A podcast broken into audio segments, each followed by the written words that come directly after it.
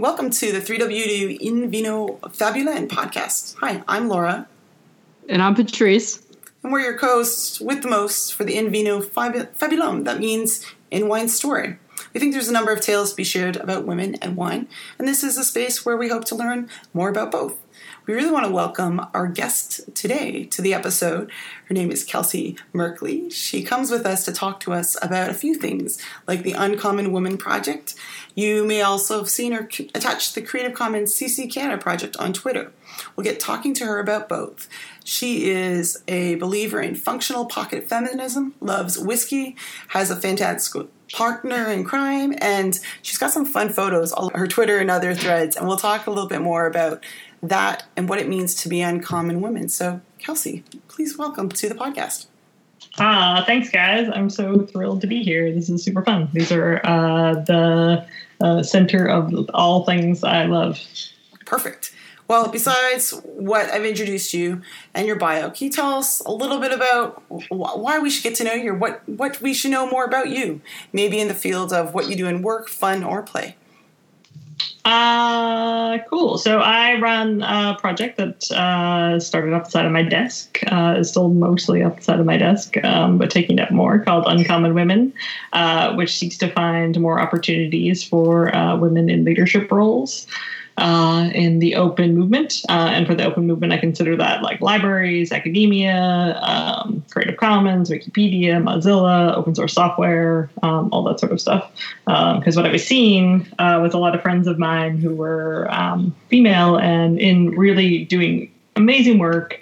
Uh, but were in operation roles and consistently saw men who I, most of whom I really care about and I think are brilliant people, um, but they were the ones who were thought leaders. They were the ones delivering the opening keynotes.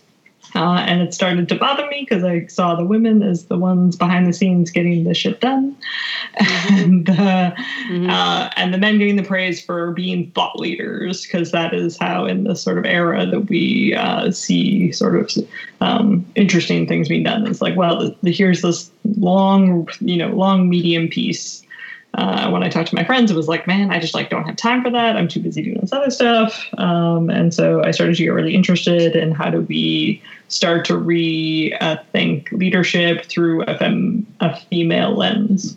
Um, and so that's Uncommon in a nutshell. One of the biggest things we did last year to kick off was a coloring book, uh, which you may have seen, uh, which was a ton of fun. We launched it at the hmm. Creative Commons Global Summit.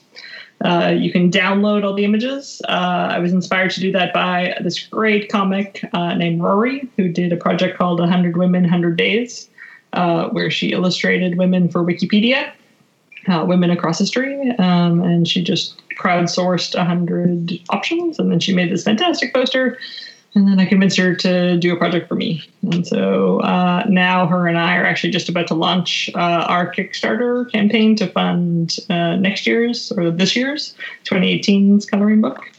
Um, but yeah, we've had a ton of fun with that project. Um, that project is uh, at the intersection, uh, which is becoming uh, rapidly becoming uh, innovation buzzword, mm-hmm. Uh, which I'm making a lot of fun of these days. The things I I care a lot about, which is uh, open and leadership and opportunities for women. but yeah, I've been at Creative. I've been volunteering with Creative Commons for many years. I actually started volunteering with Creative Commons when I lived in Cape Town.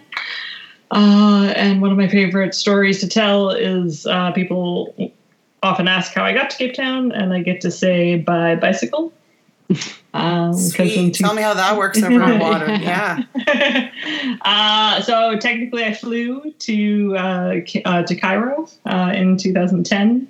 Uh, and with a group, it was actually a company who did it, but uh, I worked for them and I did communications for a company called Tour d'Afrique, and they take a crazy group of cyclists across Africa. So uh, I've ridden my bike all the way across Africa. Wow. Uh, which was a tremendous experience uh, and pretty epic, and yeah, still um, certainly defines a lot of uh, the things that I think about these days. Fun fact uh, if you don't know this already, the one with doing Zany Adventures is from Canada. Kelsey is from my home and native land. And uh, it's been interesting to hear a little bit about your pan of African projects in the open. So, openness and what that means can be connected to, as we know, textbooks, educational resources, courses um, now being co-opted by platforms and other places in terms of that, you know, that fancy word MOOCs that we thought was new in 2012 to um, the leadership and the roles they're taking. And I think you've had an interesting shape being a leader for areas in Creative Commons as well as openness. But what are some things you've learned from cycling down to Cape Town and then returning back to Toronto now in terms of your work and your work with women in this area? Yeah, I think one of the ways uh, that really has uh, shaped my thinking is um, seeing exactly what it's like for someone to live in extreme poverty, which is a thing those of us uh, in North America really have no uh, idea about. Um, and we think that we know what it's like um, to be poor or to be to struggle with life. Um, but we just we just don't really know. And so when you think about the opportunities for um, anyone who's from the global south and their ability to participate in dialogues that are happening uh, mostly in Europe if you're sent to a conference and the the challenges, the real challenges that it is for them to be able to get to attend. Um, so I, I take my experience of living down there for such a long time and I work really hard to be a bridge builder uh, between those two places. And whenever I have the opportunity to sort of be a add a voice to that community, um, the one that might not regularly be heard, um, that I, I, do so pretty loudly. Um, and making sure that people have scholarship opportunities um, because the difference of a scholarship of at 50% versus a scholarship at 70% it still means that someone who lives in the global south is probably not going to be able to attend at all um, and one of the things i think is really important about that is the for like lack of a better term it's the opportunity cost that we miss out on it's not like oh here we got to send someone from africa to this conference it's actually like we miss out on hearing the ways and the amazing things that they're doing and the ways that they're solving problems. Um, it's always been my a little bit in the back of my head of if someone ever gave me a massive fund, like a Bill Gates walked up one day and was like, "Here's a whole pile of money. You should decide how you want to give that out." I really think I would just give it to travel funding. Um, I think travel funding is one of the hardest things to be able to get money for, and when it's one of the most valuable things that anyone can be given. So when those voices don't even show up to a table, a conference, a space, a yeah. meeting, then what gets lost? I think you're right. Absolutely. I was going to say, can you share a little bit about like how that how you got involved in that? Like, what was your kind of path for um before you hopped on the bike to get to Cape Town? let's talk. Let's backpedal a bit on the bike and share. If you could share a little bit about kind of what brought you into this area of work in the field, because I think it's it sounds like I can sense. Um, the areas of social justice and education mm-hmm. coming together. But what got you there in the first place to think about the needs and access and all that good stuff? So I somehow I was raised in Alberta, uh, just outside of Calgary, Canada, and I think I'm like one of the few socialists. Um, I don't really know how that happened. My parents are not, um, but I pretty much got out of the province as quickly as I could because I realized I wasn't amongst friends. Uh, there are a lot of great people from Calgary. Um, there are a lot of great things that are being done. Um, I should not take so many shots at it.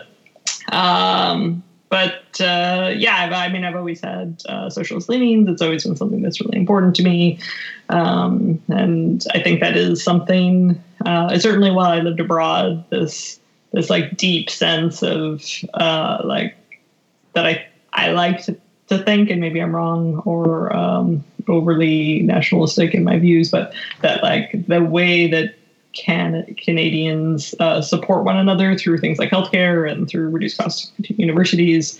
Um, it is certainly not perfect um, by any stretch of the imagination, but that we do fundamentally believe that you shouldn't be bankrupt for having cancer. That's um, a thing that's uh, that is really important to me, and I think we should, as Canadians, actually should speak up and do more, um, and we should be looking at uh, nationalized pharmacare. Anyways, uh, I. I I am a librarian uh, by background.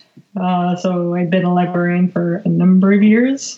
Um, so I think a lot of my work in open kind of comes from that desire for access to knowledge, um, and it's sort of a shift, um, a step, a step away from the library. Certainly one of still of curatorship um, and of like wanting to be able to connect as many things and people as possible. Um, it still guides a lot of my work, but um, that uh, the idea that information should be readily available to everyone, um, and that that's the thing that is going to make the difference um, in the world, and seeing how uh, uh, how how the difference that uh, the opportunity for education can make. It's funny you're making fun of MOOCs. I love to make fun of MOOCs uh, because hop on the wine box. Let's go. Yeah, like like Coursera was going to change Africa, and I was like, nah, dudes, it's not. like, it's really not uh, the thing. Like, you can't just hand someone a course and be like, here you go. Um, uh, you're now going to definitely take the time and have the opportunity uh, to be able to take this course if you're someone who doesn't have access to the internet 24 7 or is mm. paying for uh, most people in Africa pay if you're an underprivileged person who lives in southern Africa, you're paying for like megabytes per minute, uh, mm-hmm. not for gigabytes per minute. Um, so I know Canadians love to complain about our very expensive cell phone costs, which they are exorbitant. Um, but uh, yeah, but there's not like the the barriers to people's opportunity for education is a thing I think a lot about, and they're often not just a textbook cost. It's often like well, we made it digital. And it's like, well, if you're a person who lives in a township uh, and you're trying to learn off your like 19 or like 2009 Nokia that has limited cell phone access um, or like 3G, uh, you're not going to be able to get the thing and you're not going to be able to have the experience that everyone else is having. Um, uh, and like maybe you don't even have power to be able to keep that thing charged up uh, continuously for you. And then the bloated internet that we send people to these days, uh, websites are getting like more data heavy. Um, these are like all things that in from the global north we don't think about at all. See, this is what I say. Librarians are going to take over the world. You know this, right? Because they're the ones that help. It's it's not about books. It's it is about information and knowledge and access. So thank you for telling me I'm a secret uh, librarian and I'm friends of the librarians. So I would say they're leading the revolution, folks, and you should have mm. one around your team more often. So mm-hmm. librarians are a fascinating bunch, I think, uh, because there's st- like there's definitely a bit of a divide amongst them. There's like a lot of librarians who are, like of a better term, dinosaurs who are just like sitting around carrying on, like things should remain the same, don't mess with the system. Um, I mean, like you just have to look at Library of Congress, like not having a digital program for such a long time, uh, and then like bam, like Carla Hayden drops in, and like now all of a sudden we're, we're going to see epic things from Library of Congress pretty pretty soon. Hmm.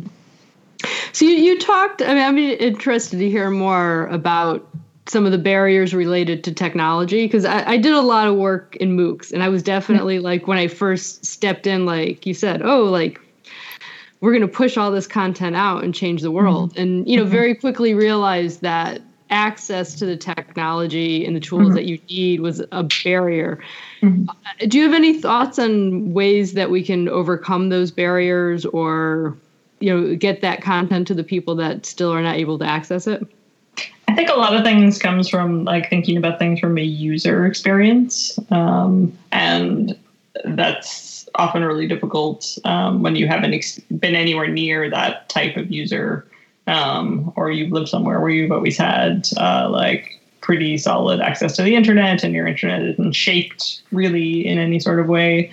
Um, so I think that's the the big thing is actually like when we you know there was a woman, uh, First Nation woman from Vancouver who was talking about um, opportunities for uh, people, uh, for women uh, to try to get access to, to finish their education at Vancouver College. And she said, like, that's great that you provide, like, that the whole course is available online. Uh, my social housing doesn't provide, like, only provides internet between these hours and these hours. They block um, YouTube videos, uh, which is really common. Um, and, and the only place I'm allowed to am able to access the internet is from the college, which means then I have to bring my uh, I'm a, I'm a single mother, so then I have to try to bring my kid along, and then that kid is like wandering the streets or wandering the college hallways. Um, and I think we often think about these things from very privileged places um, when we should be thinking about them from like what like who is the user um, and how do we best serve them. Hmm. I, I think we have that in North America too. Like you said, you've given a perfect example of Vancouver um, colleges trying to provide access, but we have no shortage of areas that are rural that have no, mm-hmm. zero broadbands and they can barely download a file, let alone stream um, mm-hmm. audio or any sort of uh, video content that we're trying to make all flashy and whatnot for courses or just for messages we're trying to put out there. And I think you're right. Mm-hmm. Like I think we have some assumptions with literacies in that area as well. So how do people mm-hmm. actually get into experience and navigate something that may look different from course to course to website mm-hmm. website to website is a good example as you said the wild west of the web we're in that we yeah. just have these expectations that everyone has a common um, leveling field when they don't mm-hmm. mm. So you, you've talked a lot about some really interesting projects you've worked on and biking across Africa, which is now on my bucket list. um, but can you share a story with us of a moment that just really sticks with you, or something that was especially rewarding? That you know, when things are tough, you kind of go back to and keeps you going. Ah, that's a good question. I mean, I can think of a recent, um, like there's one like happened quite recently. Um, so I'm uh, on the job hunt right now because I've been doing consulting work uh, for a long time, and all of the work I did in uh, South Africa was like contract or grant hunting, um, which is a, a, thing I think about a lot as we try to the Creative Commons is expanding its community and Wikipedia is growing theirs. Um, that like that there's big challenges of like while we're growing the community so much that there's like actually not that many jobs for people in this particular obscure corner mm. of the internet, um, and that most people who work work at universities or you know do other stuff. Um, but yeah, so I'm job hunting. Job hunting. If anyone, I know you guys are both. is like the most painful experience uh, in the world. Uh, my husband recently commented about it. He's like, it's like when you were dating um, and pe- like you felt this rejection because like they didn't think you were good looking except for when you're job hunting you feel like everyone thinks you're not smart enough.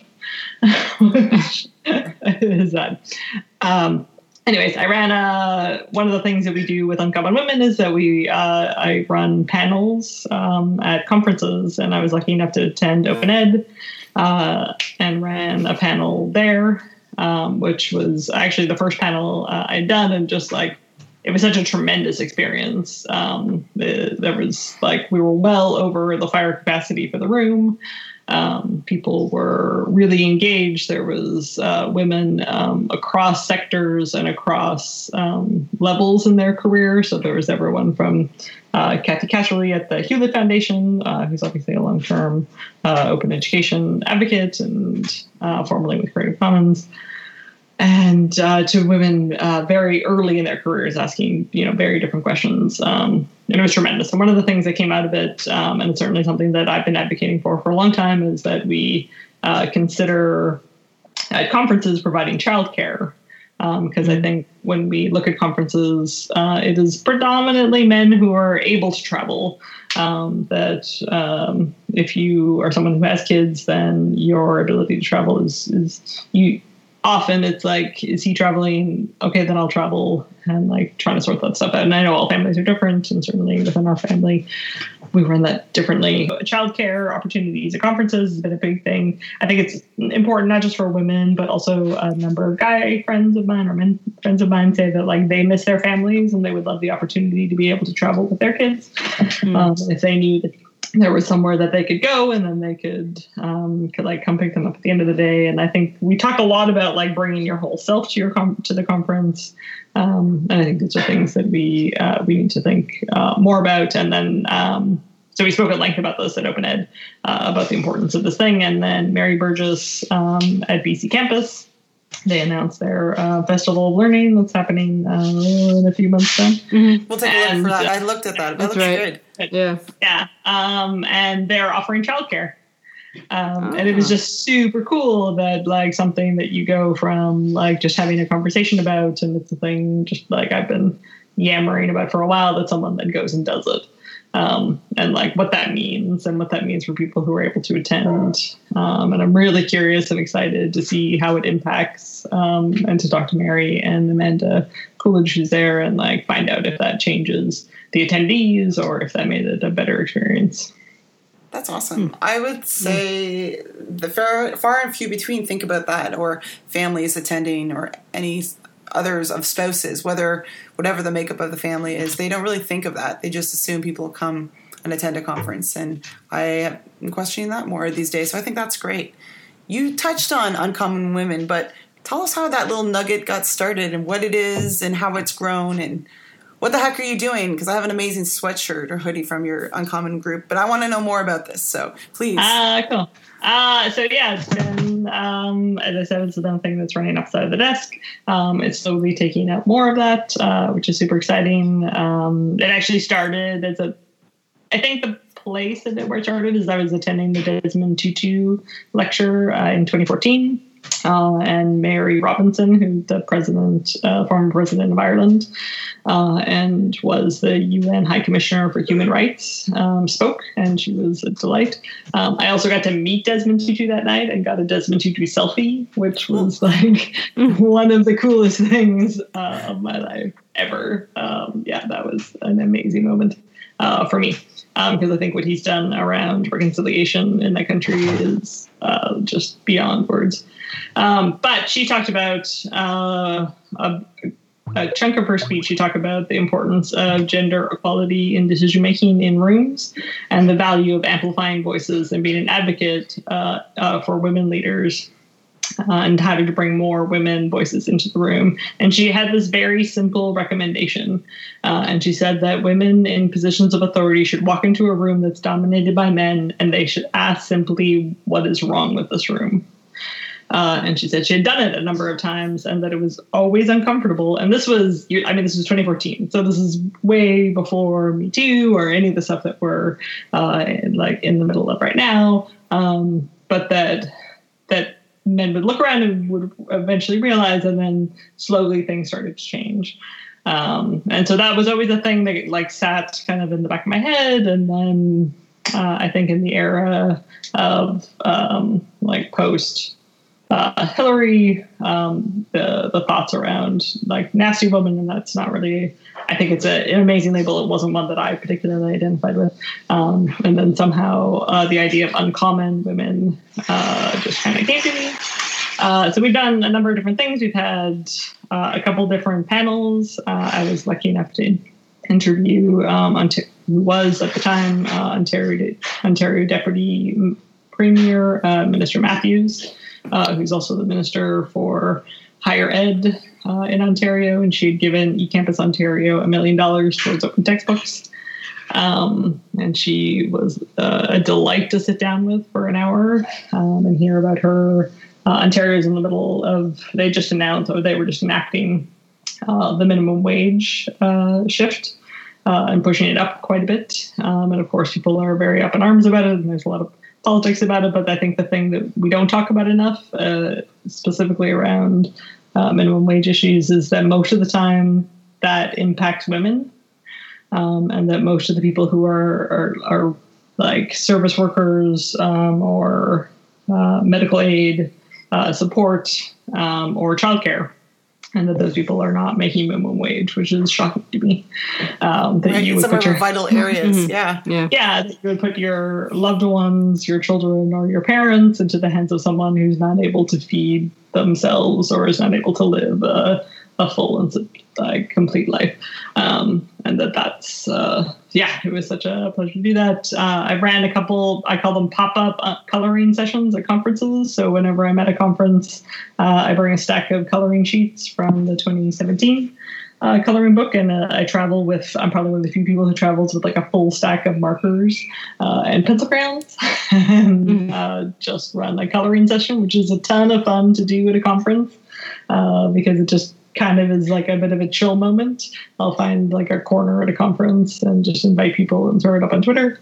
Um, we was lucky enough to, or like sadly because we lost uh, Bassel Khartabil, um, who was a, a longstanding member of the open community of Creative Commons of Mozilla, um, is someone who um, I was lucky enough to meet once, uh, but is also someone to me who really identifies who I think uh, is emblematic of the open movement um, because he crossed across.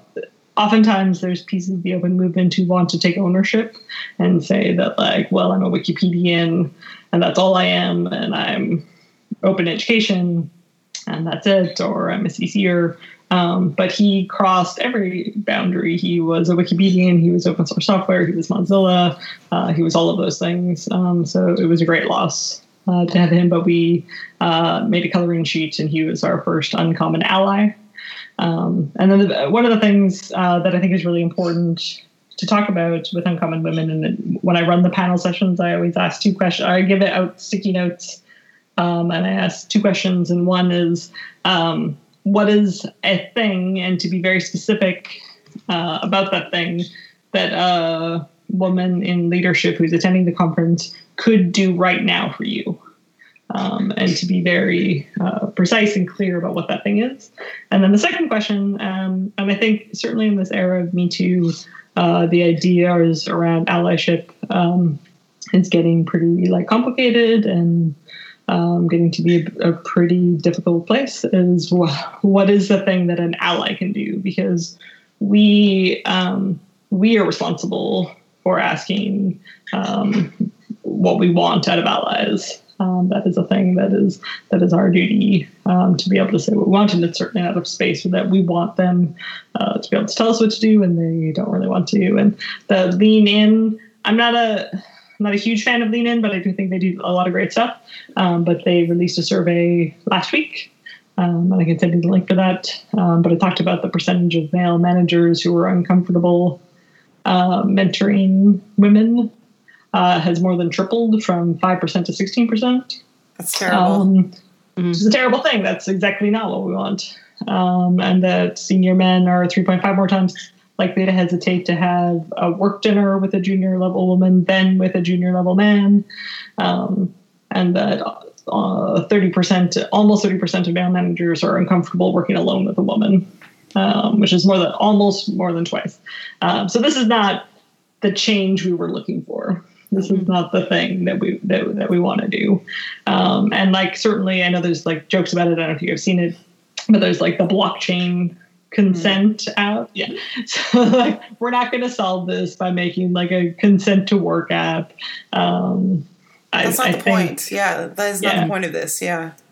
And like women have been uncomfortable in these scenarios forever. So like one, I feel a little bit like, yeah, I'm sorry you're uncomfortable, but you should embrace mm-hmm. the uncomfortableness and work towards that. Um, but also, like, I really think, like, broad sweeping in society, we don't tend to have an appetite for restitution. Like, we don't believe that people uh, in time served um, that we're not um, that there is this in this call out culture, um, sort of this like complete takedown of people and not any opportunity, and certainly that I've not really seen a lot of appetite for uh, what does reconciliation look like. Um, and that's a thing that um, I'm doing. I'm really thinking a lot about. I think this like me, the Me Too movement is incredibly important, and I'm really interested in a lot of the things that have happened. But I think that there's also a little bit of a puritanical feel about it. There's this like little edge to it that scares me uh, that's around like this kind of scarlet letter feel that like if you behave this way um, then you are cast out forever uh, and you're not able to come back and participate in any meaningful way. Um, and i think there are a lot of those men that are listening to the statistics are men who are, are people um, who believe in feminist values and who want to do well in the world. And how do we bring them along and educate them with us instead of making them fearful of the space. And it's annoying that we have to do the work uh, in supporting that, but that is like that. I do think that's that's our job. Uh, so It's a That's my fair long- point because this is something we've actually talked about. Um, like your uncommon women panels, we've done roundtable discussions, and we've had men show up, and um, I don't know if we didn't think about it, but they want to know that they're in the right space, place, and as we have small group discussions, how do you include them? Because equity doesn't come with just one side and we need to have both groups working together and talking about what that looks like. And something that our group because we do have male listeners for the podcast and have had um, we still hope to have because i think they need to hear this perspective and this story and this side as well as contribute to and have a discussion for and i think you're absolutely right it can't just be the call out shaming piece beyond moving towards what we might be biased being in education or in the area of education, but if we don't have that education piece, then what are we doing beyond Yeah. just yeah, that Scarlet letter is a great example. Mm. Thanks, Kelsey. Mm. Yeah, I'm. Oh, go ahead. I would say just you know build, building on that you know as you said there are a lot of women doing really amazing things in the open field but there's a lack of women there as well in leadership. Mm-hmm. Do you have any thoughts or advice you know beyond you know what we've what we've talked about of steps that women can take to because I think you know without women in leadership we're not going to have systemic change. So women Yeah. I- you know a lot of women are doing really good work but I agree I think they need to take that step. So one of the things uh, that has come out, and it was a Stanford study, and I can also send you the link to that, um, was the difference between uh, uh, having a mentor and having an advocate, um, and that they're two very different things, and uh, that uh, having a mentor is incredibly important um, and definitely helps um, with a lot of the things, but having an advocate um, which is where I think the allies really step in, is like having someone who steps up for you in those meetings and says, like, you should take the work, this person should move forward, um, and isn't necessarily your like coffee buddy. That an, an advocate might not be the person who's going to be your and like uh, person who listen to the challenges that are happening uh, in your work, but this person is going to be the one who's just going to go to bat for you every single time. Um, and I think a lot of people uh, I know um, have been lucky enough. I've been lucky enough to have a couple of those throughout my career, and um, it. One of the things I think is interesting is that that, and I haven't yet figured out an answer to this. And if you're any of your listeners do, or if you guys do, um, I think it's really interesting on how do you how do you find that? Do you choose that one? Does that just come to you?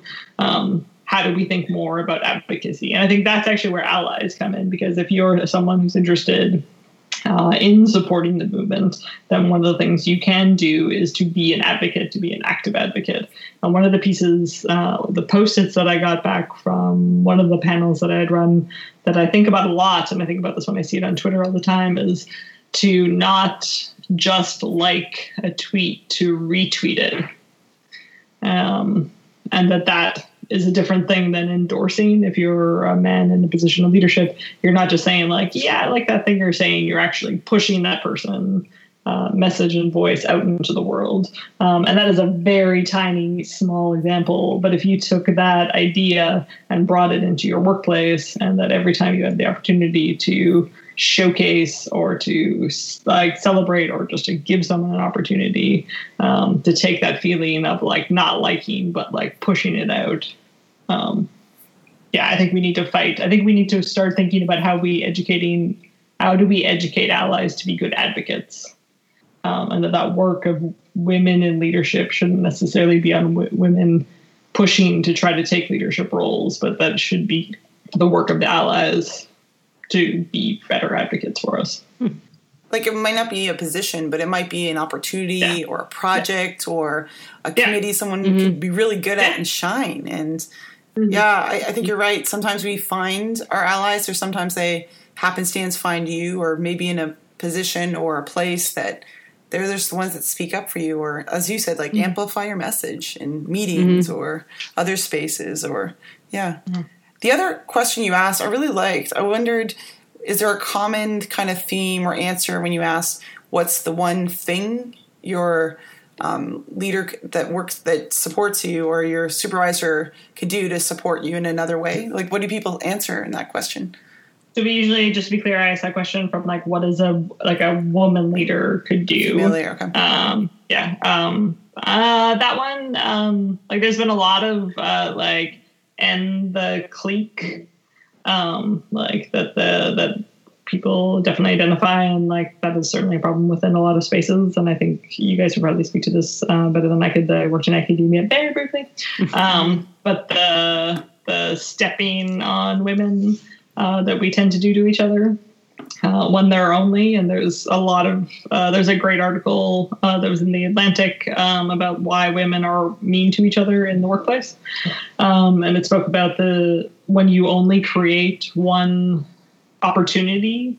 Uh, and there is only one opportunity to advance, um, then we will continue to fight for that opportunity um, and we will push each other aside for that one opportunity. Um, and instead, what we need to be doing is like simply making the pie bigger. Like that, they're just. And this is where I I think a lot about um, how do we reshape what leadership looks like? Because I do think right now we think about leadership as um, sort of being at the top of a pyramid and someone who has a lot of reports. Um, and that like, I think all of us have worked for someone who's not very good at uh, managing humans, like the care and feeding of humans. And some people are better at it than others. Um, and that is not a gendered thing. That is just like the way that we push people through um, their career path, I think, is through a very male lens right now. Um, and if we shifted that out and if we made leadership not necessarily just about people who report to you, um, yeah, what would that look like? So, with that in mind, I know, I mean, off the top of my head, I can think of some women whose voices are pretty prominent in the open field. Mm-hmm. Are there any women that you would suggest we start fol- following or amplifying their voices who maybe, you know, are, are don't have quite as broad of an audience? Oh, that's such a fantastic question. Um, so there's a woman here in Canada named Lorraine Chu, who I love um, who pushes uh, all sorts of amazing envelopes. Uh, she works a ton in um, open access um, and is like a like um, in the early stages of her career. Um, but is someone who works harder than anyone I know. Uh, she will run just about every conference she possibly can and does graphic design and also does uh, coding schools um, here in Canada. Uh, she's based here in Toronto. Um, yeah, gosh. You can share them yeah. with us after yeah. if you want. Send the, yeah, on their, the Twitter handles and any contact information. Yeah, I'm happy to do that. There's a lot of like uh, like Katie Steen uh, would also be someone um, who I think is fantastic. Uh, she's uh, junior at SPARC. Um, yeah, I'll think on it. No, that's a good example, Patrice, because I think mm. you're right. And your comment about cliques, I mm. was it was something I brought up to our bigger group to say, hey, um, we are a group that hangs out, but I don't want it to be feeling like it's an exclusive group. So how do you do that well with uncommon and kind of how you lead and support that group and how do you keep it kind of I'm the same thing. Like I don't want to even feel like an, it's an inclusive group. I want people to feel mm. like they can come, go, connect. Um, how do you do that really well with your Uncommon group or any other projects you've worked with? Uh, so something I think about a lot, and I think it's so. I think it's as a result of being a middle child and mostly always feeling excluded from everything, which I think is uh, so something that maybe only other middle children uh, can really identify with. Uh, maybe others too. Um, but um, someone gave a great comment in one of the posted sessions, um, which was like, introduce yourself uh, like to someone new at every opportunity. Um, and so uh, when I get to these conferences, there's often, I mean, it, it is filled with people who I love uh, who I don't get to see very often, um, who live across the world, uh, and I'm lucky to consider uh, many of these people my family, and that like it's like I get to see them every few months.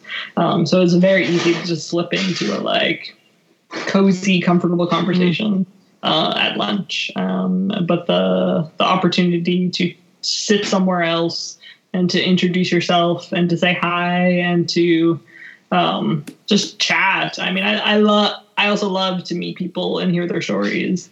Um, so that's always uh, a thrill and exciting for me. And I, I, I, have this thing in me that is like a giant puzzle that if I can connect someone to someone else, that's like my favorite thing to do.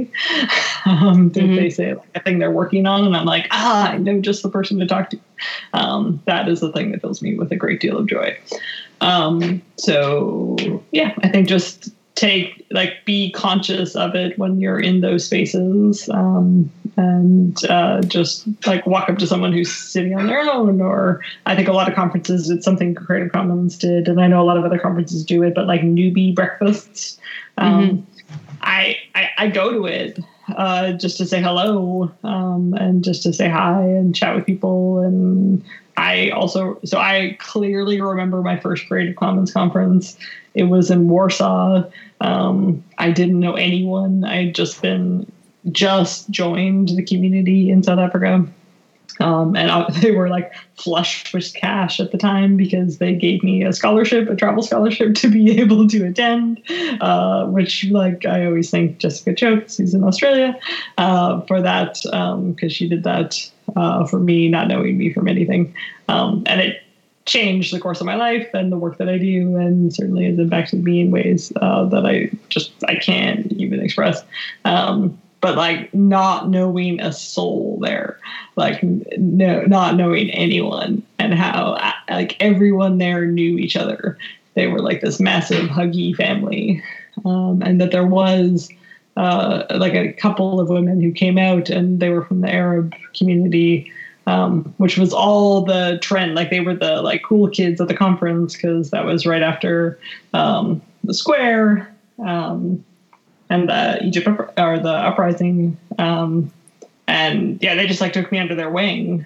Um, and so any opportunity you have to sort of take someone else under your wing, it's a it's a mm. thing. I just I think if you can take one person and just say like hello, um, like how's your conference going, um, that makes a really big impact. That's some sound advice, and I, I encourage mm. others to do that, whether it's in a room on a Twitter handle, wherever. Just reach yeah. out to people you don't know, mm. and mm. yeah, start that conversation with others. It's one of my my favorite things, and I feel like we've really lost this on Twitter, and I I really miss it. Is that it used to be this. Now I feel like the engagement on Twitter has really been lost. Like people don't chat to each other anymore. Um, but like the idea that someone could just reach out to someone and say like, "Hey, I love that I love that movie too. I also love Black Panther. It was amazing. Um, yeah. Uh, like have a chat about that. That was it's just like not a thing we do anymore. Now we just like retweet an article or like share something, um, or like talk about a thing that's uh, like on our issue. Um, but I, I I love when I get a like good back and forth with someone uh, on Twitter. It feels like something that used to happen all the time and now feels like a thing we don't. So I, I look I look for those opportunities to be able to chat on Twitter. You should start them. I try and pick on some of my old friends, but I do some new friends as well. And if they post something I have questions about, or like I don't know, I was thinking of different people that posted like things they accomplished lately, and I was like, oh, finally you're doing something with your life. Well done.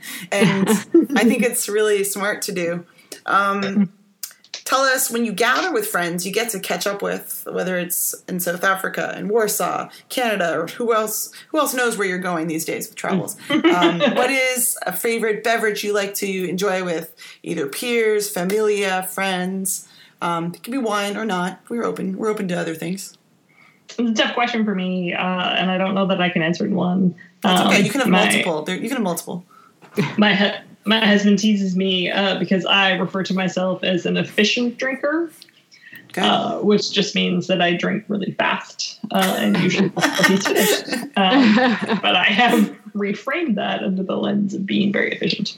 Um, so he has introduced me to this deep, war- crazy world of natural wine. Um, oh, go on, please. That I love. Uh, so this evening I'm drinking um, a wine from Canada, uh, from British Columbia, called the Wild Ferment uh, from Haywire. It is from uh, my favorite place and a place that I consider my my home. Um, there's this amazing word, uh, just like side uh, note in from Zimbabwe called your kamusha so if you ever meet uh, someone from Zimbabwe, ask them where their kamusha is because kamusha means um, roughly translates to like where your people are from. hmm. um, which usually means like where your grandmother, like your great great grandmother lives, or your grandmother currently still lives, and it's usually like outside of um, Harare, and it's in a small village. Um, but like Kamusha is, is, something that is like very deeply felt within uh, Zimbabwean culture. Um, but I think about that a lot as someone who's lived abroad, um, and also like I, my my kamusha is definitely in a place called Penticton, British Columbia, uh, which is a tiny corner uh, of uh, of the world, which is on a lake and has skiing in the winter and amazing wine. So I thought I would drink some of that. Uh, but natural wine is not or not organic wine, okay. Uh, which can be pretty complicated. But it's basically like as least invasive as possible wine. So winemakers take whatever they have um, and they don't uh, put any additional chemicals into it, um, and they make the wine based on that. Uh, its result is often something that is referred to as pretty funky uh, tasting. Um, That's a technical uh, term for it. So, yeah. so does that does that slow you down? Not particularly. Uh, since getting married, our wine cellar has expanded exponentially, um, which I don't think. I don't, is there anything wrong with that? Adding to I the no. I think that's just like adding. Um, but uh, so my like my favorite term when I'm at a restaurant and I ask someone uh, like the to to bring me some sort of funky wine, I'm like, well, I'm really looking for something that has a bit of a baby diaper or a barnyard. Uh, and most most recently, my favorite description um, uh, is like that. I, I really love something with a lot of tire fire. so like I like i'm like a lot of like a, a lot. I'm I'm gonna steal that phrase the next time I order a glass of wine. yeah, do it. Uh, it's delightful. There's um, like a lot of amazing natural winemakers, and these guys are the guys that are on the edge edge of winemaking. Oftentimes, as wine, that style of wine is actually what how we used to make wine, um, but it's not the way that we like that California or New Zealand or like uh, some of the big wine regions took over um, and like put a lot of um, like chemicals into our wine uh, to make like massive quantities. And like it's mm. not to talk about that that wine's bad um, and this wine is better. It's not it. It's just a matter of taste. But there's something that's interesting. There's a great article. Um, it's actually Men's Health. Um, but it talked about uh, no, it was an Esquire. Uh, it talked about like that your palate changes once you start drinking natural wine, um, and I've definitely found that that like that now the things that I crave and that I want is that like really weird smell. Um, uh, and Ryan always teases me that I have like, what if I order a glass in a re- in a restaurant? I'll like spin it, smell it, and I'll always go like, yeah." And that's how he knows that it's it's wine that I like, that we're gonna like. It's so specific, like, "Ooh, yeah." Uh-huh. uh, so, so, I'm a big fan of wine. Natural um, wine sounds like small batch wine almost. Yeah, like definitely. distilling. Yeah all over. Um, yeah, yeah, they're just not able to produce everything because everyone is producing it in mm. mass quantities yet. Mm. Um, yeah, it's delightful. So while you're while you're enjoying a glass of natural wine, is there anything you want to share that you're reading now? Mm, I just finished reading um, Sheryl Sandberg's book, uh, Option B. Mm.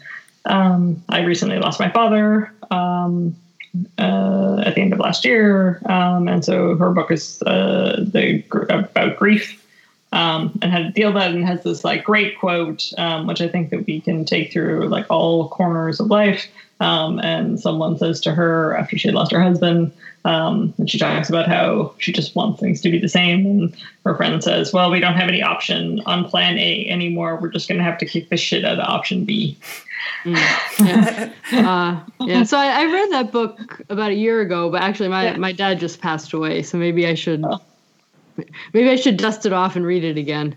Yeah, yeah. I'm sorry. I found it. Yeah, I read it about a month after, um, and found there was like definitely things in there that were helpful.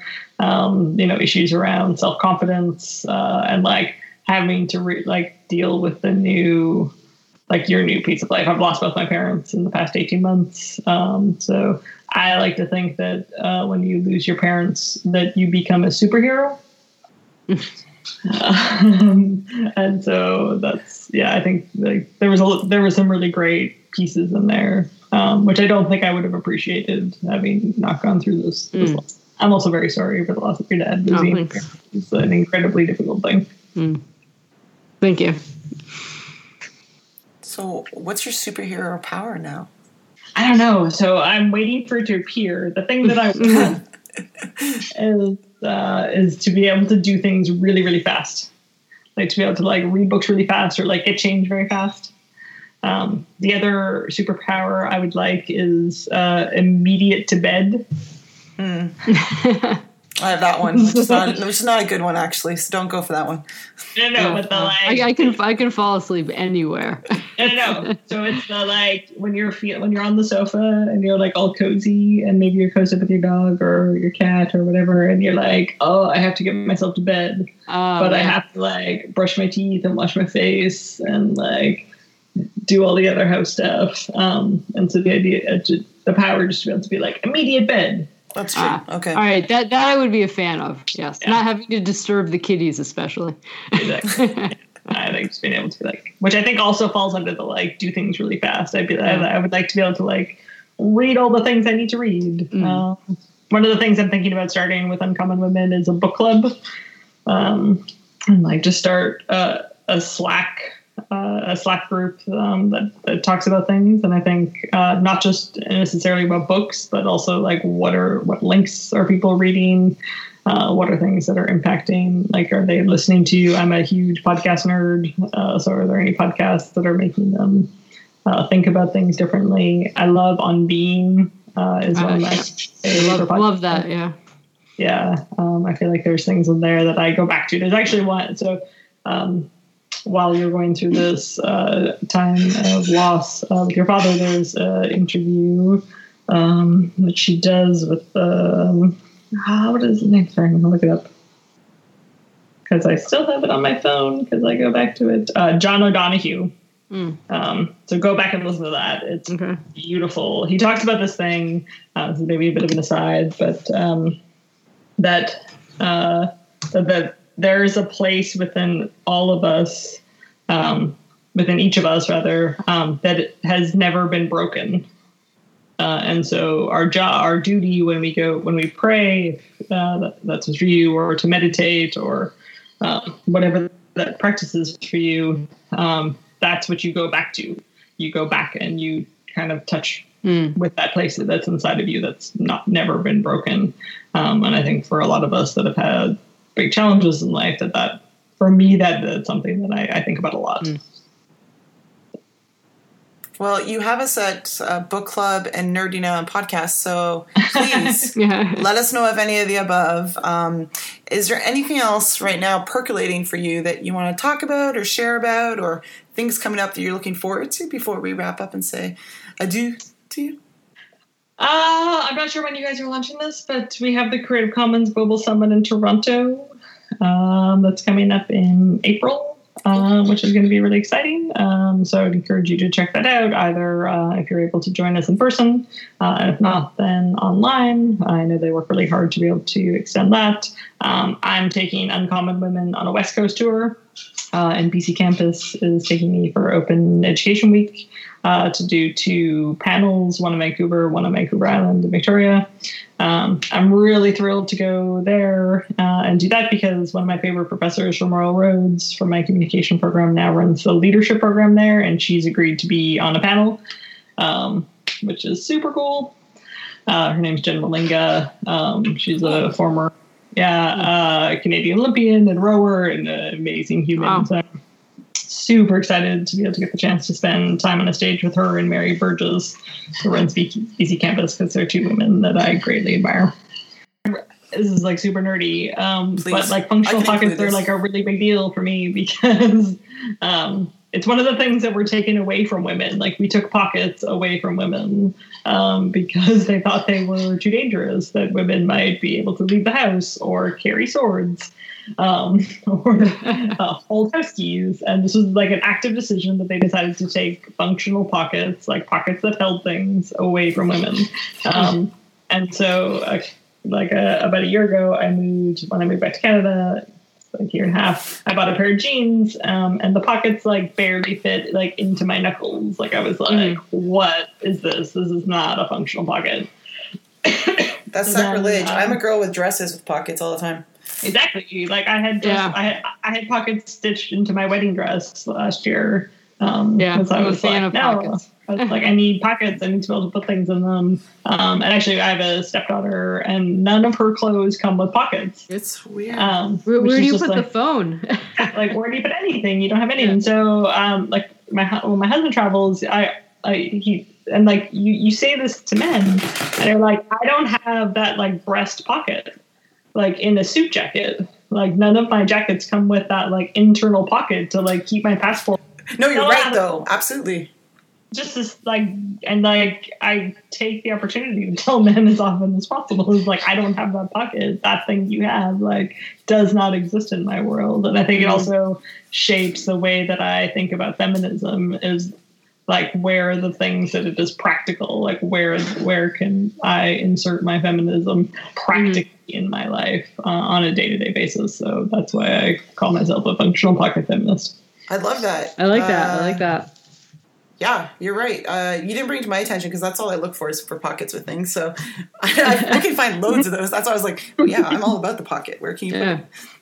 yeah yeah where do you put your stuff Well, this is not the last we'll probably hear from Kelsey. We'll, we'll bug her again another time, I think. yeah i'd love to be on uh, one of your group discussions Absolutely. Hey, we're, we're still figuring that out. So um, thank you so much for joining us and taking time to chat with us at your busy schedule. We appreciate it. it's been a delight thank you so much for having me Yeah, thank you so much.